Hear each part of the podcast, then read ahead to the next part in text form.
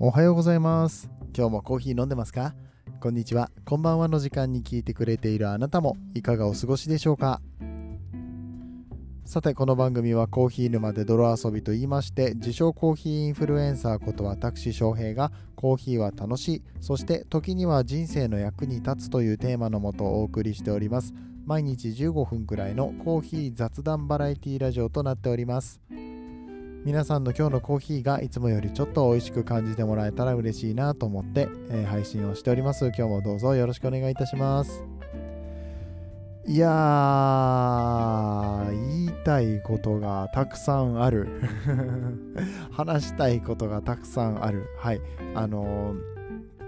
いろんなことがね、目まぐるしく今目の前で起こっていて、まあ正直追いついてないです。ね、でも嬉しいこともいっぱいあって、うん、例えばね、ノートでコメントをいただきました。はい、あのーこのコーヒー沼で泥遊びをね、聞いてくださってる方がね、ノートの方にコメントをくださってね、うん、で、しかもそれが、あのーリクエスト、こんな内容を話してくださいのリクエストだったりもしたので、ちょっとこれ、本当は今日話そうかなって思ったんですけど、今日じゃないです。あのーもうちょっと待っとってください。はい。でもなんか、すごい、めちゃくちゃ嬉しかったです。はい。っていうのが一つと、えっとね、まあ、コーヒーの川島さんっているじゃないですか。ミカフェイトのね、え川島義明さんですね。えーそして、えコーヒーの科学っていう本を出しておられる、まあ、他にもいっぱい本出しておられるんですけれども、えー微生物の研究をされてる丹部さんね、丹部博之先生、えーまあ、この方のコーヒーギークで有名な方なんですけれども、うん。えーその方たちのね、立命館大学主催のオンラインセミナーに参加しまして、まあ、無料やったんですけどね、まあ、その話も内容もめちゃくちゃ面白かったですしね、うん、あとなんやろ。あのー夜さ昨日火曜日やったからサイフォンナイトやったんですよ、うん、サイフォンの、コーヒーを飲みながらインスタライブをするっていうのは毎週やってるんですけどね、うん、やっぱ毎週来てくださる方がいらっしゃったりだとか、えちょっと時間を変えたのでいつもと違うメンバーが来てくださってねちょっとおしゃべりができたりだとか、うん、そういうのも嬉しいですしね、うん、であとはあれですよ。トランクコーヒーの鈴木康夫さんね。まあこの方もなんかスーパーヒーローですけれどもまあこういう人がさインスタライブをしてくれはって、まあ、最近のコーヒーってどうなんとかね、うん、これからどうなっていくみたいな話を聞いてたら、まあ、めちゃくちゃ面白くてですね、うん、その内容一つ一つここでピックアップして、まあ、自分のあ持論も含めてさ話とかしたいですし、うん。それを話すだけのスキルとか知識が足りないからじゃあそれの勉強もしたいしなんてさ思ってたらさ、まあ、いつまでたってもこう話が進まない。本当にやらなきゃいけないことって何なんだろうっていうことをね思いながらね。うん今日もなんだかんだ夜中になってしまいました。あ Voicy のライブもしたんですよ、うん、クリーンビューティーのエリちゃんですね、うんまあ、名前知ってる方もいらっしゃるかと思うんですけれども、えー大学生で起業してさ、コスメ作るんだって、うん、あ地球にも人にも優しいコスメを作りますよっていう話だったりとかね、うん。まあ、それで Voicy のライブクラウドファンディング応援しますねって言って Voicy のライブしたりとかさ、うん、あと何やったっけ？もう他にもあのいっぱいあるんですよ。あのあれもこれも話したいですしあれもこれも発信をしたいんですけれどもあの全然追いついてなくって、うん。ね。あのでもそんだけネタは持ってるので、まあ、必ずこれはちゃんと世に出していきたいと思いますし、うん、なんだろうな。まあそのたくさんあるネタの中からブラッシュアップしてさ、うん、あのより良いものが皆さんのもとにお届けできればいいのかなと思いまして、はいえーこれからも頑張っていきたいなと思った次第でございます。はい、えー、てな感じで今日も始めていきたいと思いますけれども今日はねニュースを読みたいと思います。えーっとねこれもだから新たにポンと出てきたやつですよね、えー今日読むつもりではなかったんだけれどもはい、えーこのニュースこのニュースっていうかニュース5つぐらいあります。はい。コーヒーさんです、うんえーこのところ毎週読ませていただいております。コーヒーさんのニュースを読んでいきたいと思います。えーっと、毎週これ、なんやろ？火曜日の夜配信なんですかね？火曜日の夜なのか水曜日の朝なのか分かんないんですけれども、えー、コーヒーのこのアプリを見たらニュースがアップロードされてましたので、まあ、これはちょっと早めに読んでいかないとなと思いました。うん、多分僕があの最速でこの内容をお届けしてるんじゃないかなと思います。知らんけど、えー、そもそもこれをね、あの毎週音声で読んでる人が他におるんかって話なんですが、もしあのいらっしゃったら教えてください。ちょっとどういう感じで読んでるのかぜひ聞かせていただきたいなと思いますので、よろしくお願いします。はい。えー、ということで、えー、今日はコーヒーさんの世界のコーヒーニュース第26番目でございます。それではやってまいりましょう。この放送は歴史とか世界遺産とかを語るラジオ友沢さんの提供でお送りします。よっしゃ、今日はコーヒーさんのニュースを読んでいきたいと思います。4つありますね。はい、それぞれ読んでいきたいと思います。1つ目のニュースです。世界最大級のバイヤー8社が購入するコーヒーの55%がサスティナビリティ基準値を達成。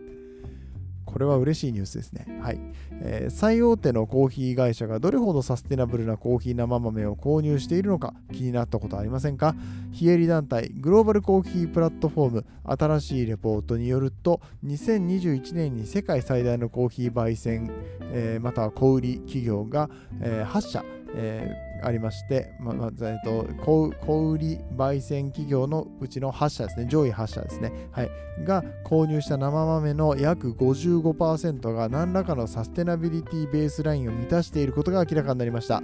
言い換えれば45%がサステナブルコーヒーを購入していないということにも、ああ、そっか、そういう考え方もできるわな。うん、まあ45%ってまあまあ、まあまあじゃないな、めちゃくちゃ大きいですからね。これをどんどん下げていかなきゃいけない。でもまあ、あのー、55%はこのサステナブルなコーヒーを買うようにしているっていうところはすごく評価できることなんではないでしょうか。まあ、この一定の基準何らかのサステナビリティベースラインっていうのがちょっと気になるポイントではあるんですけれども、うん、これあれかな、元ネタの記事の方にはもう少し詳しく書いてあるのかもしれないので、うん、あの今度また読んでみたいかなと思うんですけれども、えー、今日はまあ、えーそこまで詳しく話さずに、うん、ニュースの続きを読んでいきたいと思います。傾向としては改善が進んでいることは確かなようです。前回2020年のレポートと比較すると、サスティナブルな購入豆は29%増加。めっちゃ増えてるやん。いや、これは怪しくない これはちょっとでも怪しくない急に29%増えますか ?2020 年。2年前か。えー、まあ、もしね、あの純粋にそうだったらね、いいなと思いますけれども、だからやっぱりそのサステナビリティベースラインってなんだよって話だと思うんですけど、まあこれちゃんとした調査だと信じましょう、今のところは。はい。えー、参考までにレポートに反映されたコーヒー量は2021年の世界のコーヒー輸出量のなんと32%に相当。これら莫大な膨大な量のコーヒーを購入しているのは JDE ピーツ、メリタグループ、ケルグドクターペパー、ドクターペッパー、うん、ネスレ、えー、スツストラスコーヒー、うん。えー、スーパーカフェ、テスコ、そしてウェストルックコーヒー、あ、ウェストロックコーヒーカンパニーの提供でお送りしました。みたいな感じやんな、こんな並んでたら、うん。知ってたの、ピーツと、えー、っと、ネスレ、あとメリタぐらいかな。あ、テスコも知ってますね。うん。なんか、ピンときてないです、あんまり ちょっともうちょっとここはちゃんと調べたいと思いますけど、まあでもそうやってあの世界をね、うん、動かしてるようなコーヒー業者がそれぞれが、うんまあ、生豆をね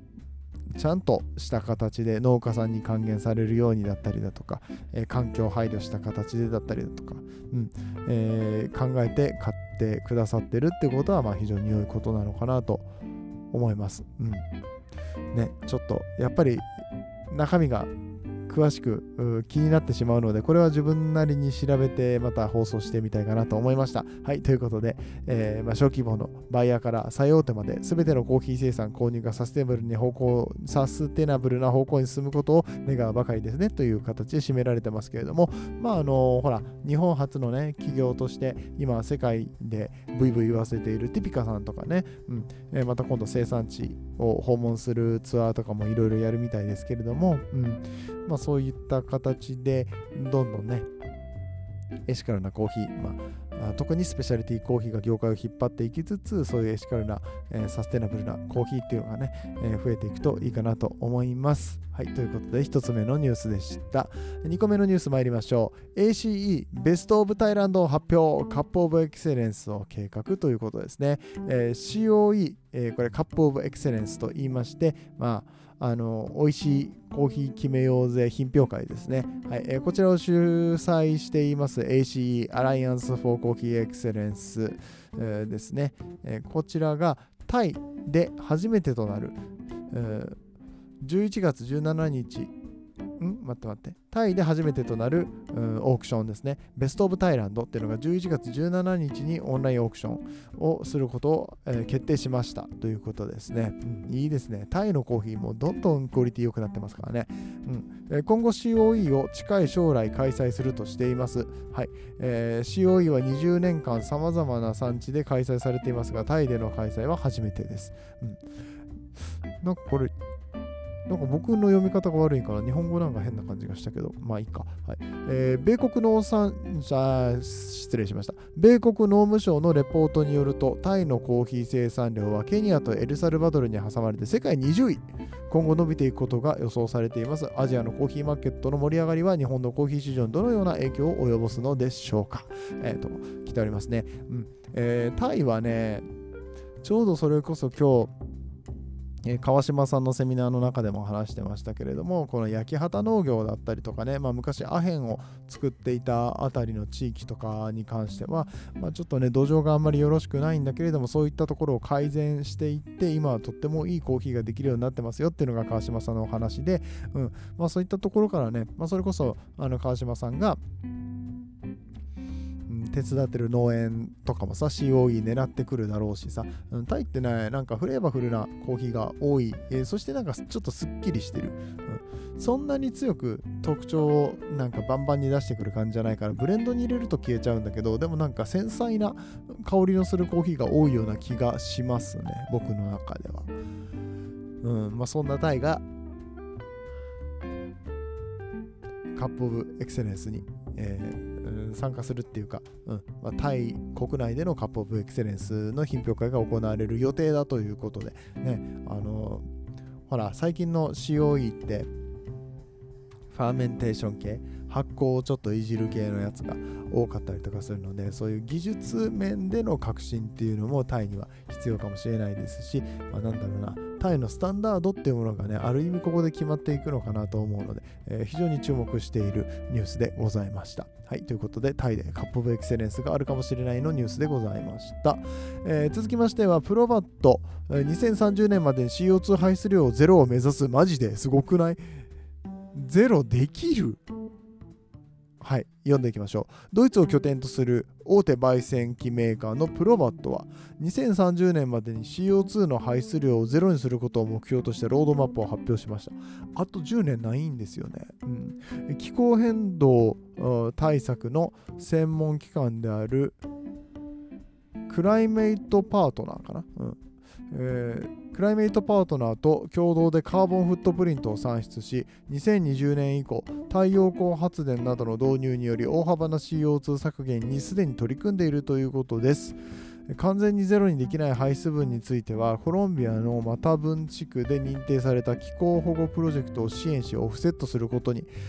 はあなるほど。そういうことか、うん今後メーカーがどれほどサステナブルな取り組みをしているのかも焙煎機を選ぶ指標になっていきそうです。それはそうだね。確かにそう。うん。どんだけさ、ローリングが売れてますよ、ローリングがいい焙煎機ですよって言われても、あのこれは倫理的じゃないよね。まあそこまでマイナスじゃないかもしれないけど、まあでもちょっとマイナスが強いな、みたいに思ってこられたらさ、今すぐにそうじゃないかもしれないけど、やっぱりこう、あのプロバットさんめちゃめちゃこのね、地球環境配慮を頑張ってるやん。この焙煎機を、あのね、メインで使うべきやろうみたいな風になることはあの絶対あると思いますしそれで言うと、うん、まあ、ローリングだったりとかディードリキーだったりとかあと何ギーセンとか、まあ、いろんな焙煎機がありますよね。ストロングホールドとかね、うん。まあ、そういったところもそれぞれが、うん、環境配慮 CO2 だったりとか、まあ、何かしらのそのサステナビリティを主とした、考えとか施策を打ってくるんかなって思うので、うん、まあすごくいいんじゃないですか。効率的。うん？な何ちょっと待ってやばい。寝てた今。今僕寝てたよね。またやっちまった。僕寝ながら喋ってましたよね今ね。うん。ちょっと半分何言ってるか分かんなかったと思いますけれども。何効率的って。だからあの変なことを明らかに変なことを言った時にん？ってなるんですよね。は、うん、半分は起きてるから。あ、くそ、悔しいな。ちょっといい話やったのにな。まあでもね、この2030年までに CO2 を排出ゼロってめちゃくちゃ大変だと思うんですけど、なんだろう、その、コロンビア、マタブン地区で認定された気候保護プロジェクトを支援することでどれぐらいオフセットできるんでしょうかじゃあ実際にどれぐらい CO2 排出を、えー、削減することができるんでしょうか？なんかそこら辺の数字も気になるところでございました。はい、ということでプロバットさんが2030年までに CO2 排出をゼロにするらしいよというお話でした。えー、最後のニュースです。解任されたラッキンコーヒーの元共同創業者、競合のコーヒーチェーン立ち上げ。おー、やるね。ちょっとまあでもそうやってさ、競うことも大事だと思います。はい。えー、何かと話題の中国のコーヒー大手ラッキンコーヒー共同創業者で、前代表の、えー、チャールズ・ルー氏が、えー、コッティコーヒーという別のコーヒーチェーンブランドを立ち上げる準備をしているそうです。ルーシはラッキンコーヒーの元 COO と従業員が2019年度の売上高約3億1000万ドルのの捏造に関与していたことを2020年に代表から解雇とまあ、その、まあ、悪いことやっちゃいましたからね。はいえー、その後、同社は1億8000万ドルを支払うことで合意した後、米ナスダック取引所から上場撤廃となっていましたが、えー、最近になり、再上場の準備を進めているともされています。うん、大事ですよ、株は。うん、まあでも、ラッキンコーヒーほど大きなコーヒーチェーンですからね、もう中国でスタバを抜いてますからね、すでにね。うんまあ、上場したら結構ね、皆さん、買いが増えるんじゃないですかね。うん。えー、ルーシが代表として天津で東京を行ったゴッティコーヒー社は1億ドルの資本金の存在が確認されており大型店舗やテイクアウトを中心としたスタンドの小型店の2つのスタイルで展開していくとされています。それもやっぱりあれやなラッキンコーヒーと同じスタイルですね、うん。あれ？ごめん、ちょっとさっきのは僕違うのかな？ラッキンコーヒーが上場してなかったのかと思ったけど、そうじゃなくてあれか。あのルーシが自分で登記したコッティコーヒー社の方ですね。すいません、失礼しました。えー まあ、多分、ラッキンコーヒーは上場してます。余裕で うんえー、だけれども、そのコッティコーヒーの方も上場しているっていうことですかね。はい。すいません。なんかまたやっぱり半分寝てしまった状態で読んでしまいましたけど、まあでもそうやってね、あのー、元気になることはいいことかなと思いますね。えー、解任された、えー、っと、ラッキンコーヒーを解任された元同共同創業者のチャールズさんも、まあやっぱりこうね、やり直していく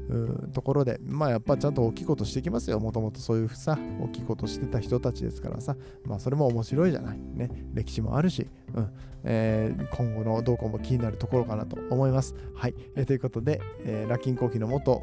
共同創業者が競合コーヒーチェーンを立ち上げますよというお話をさせていただきました。えー、ちょっともうだいぶ眠かったので、尻滅裂なところがあったらすいません。ちょっとあの突っ込んでやってください。はい。ということで、今日の話面白かったよと思っていただけた方は、えー、ぜひこの番組の拡散、フォローよろしくお願いいたします。えー、Twitter、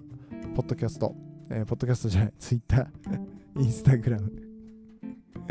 えー、 Voicy などなど他の媒体でも配信をしておりますので、えー、そちらの方もよろしくお願いいたします。それでは今日のところは終わっていきたいと思います。皆さんにとって今日という日が素晴らしい日でありますように、そして素敵なコーヒーと出会えますように。お相手はコーヒー沼の翔平でした。次はどの声とつながりますか？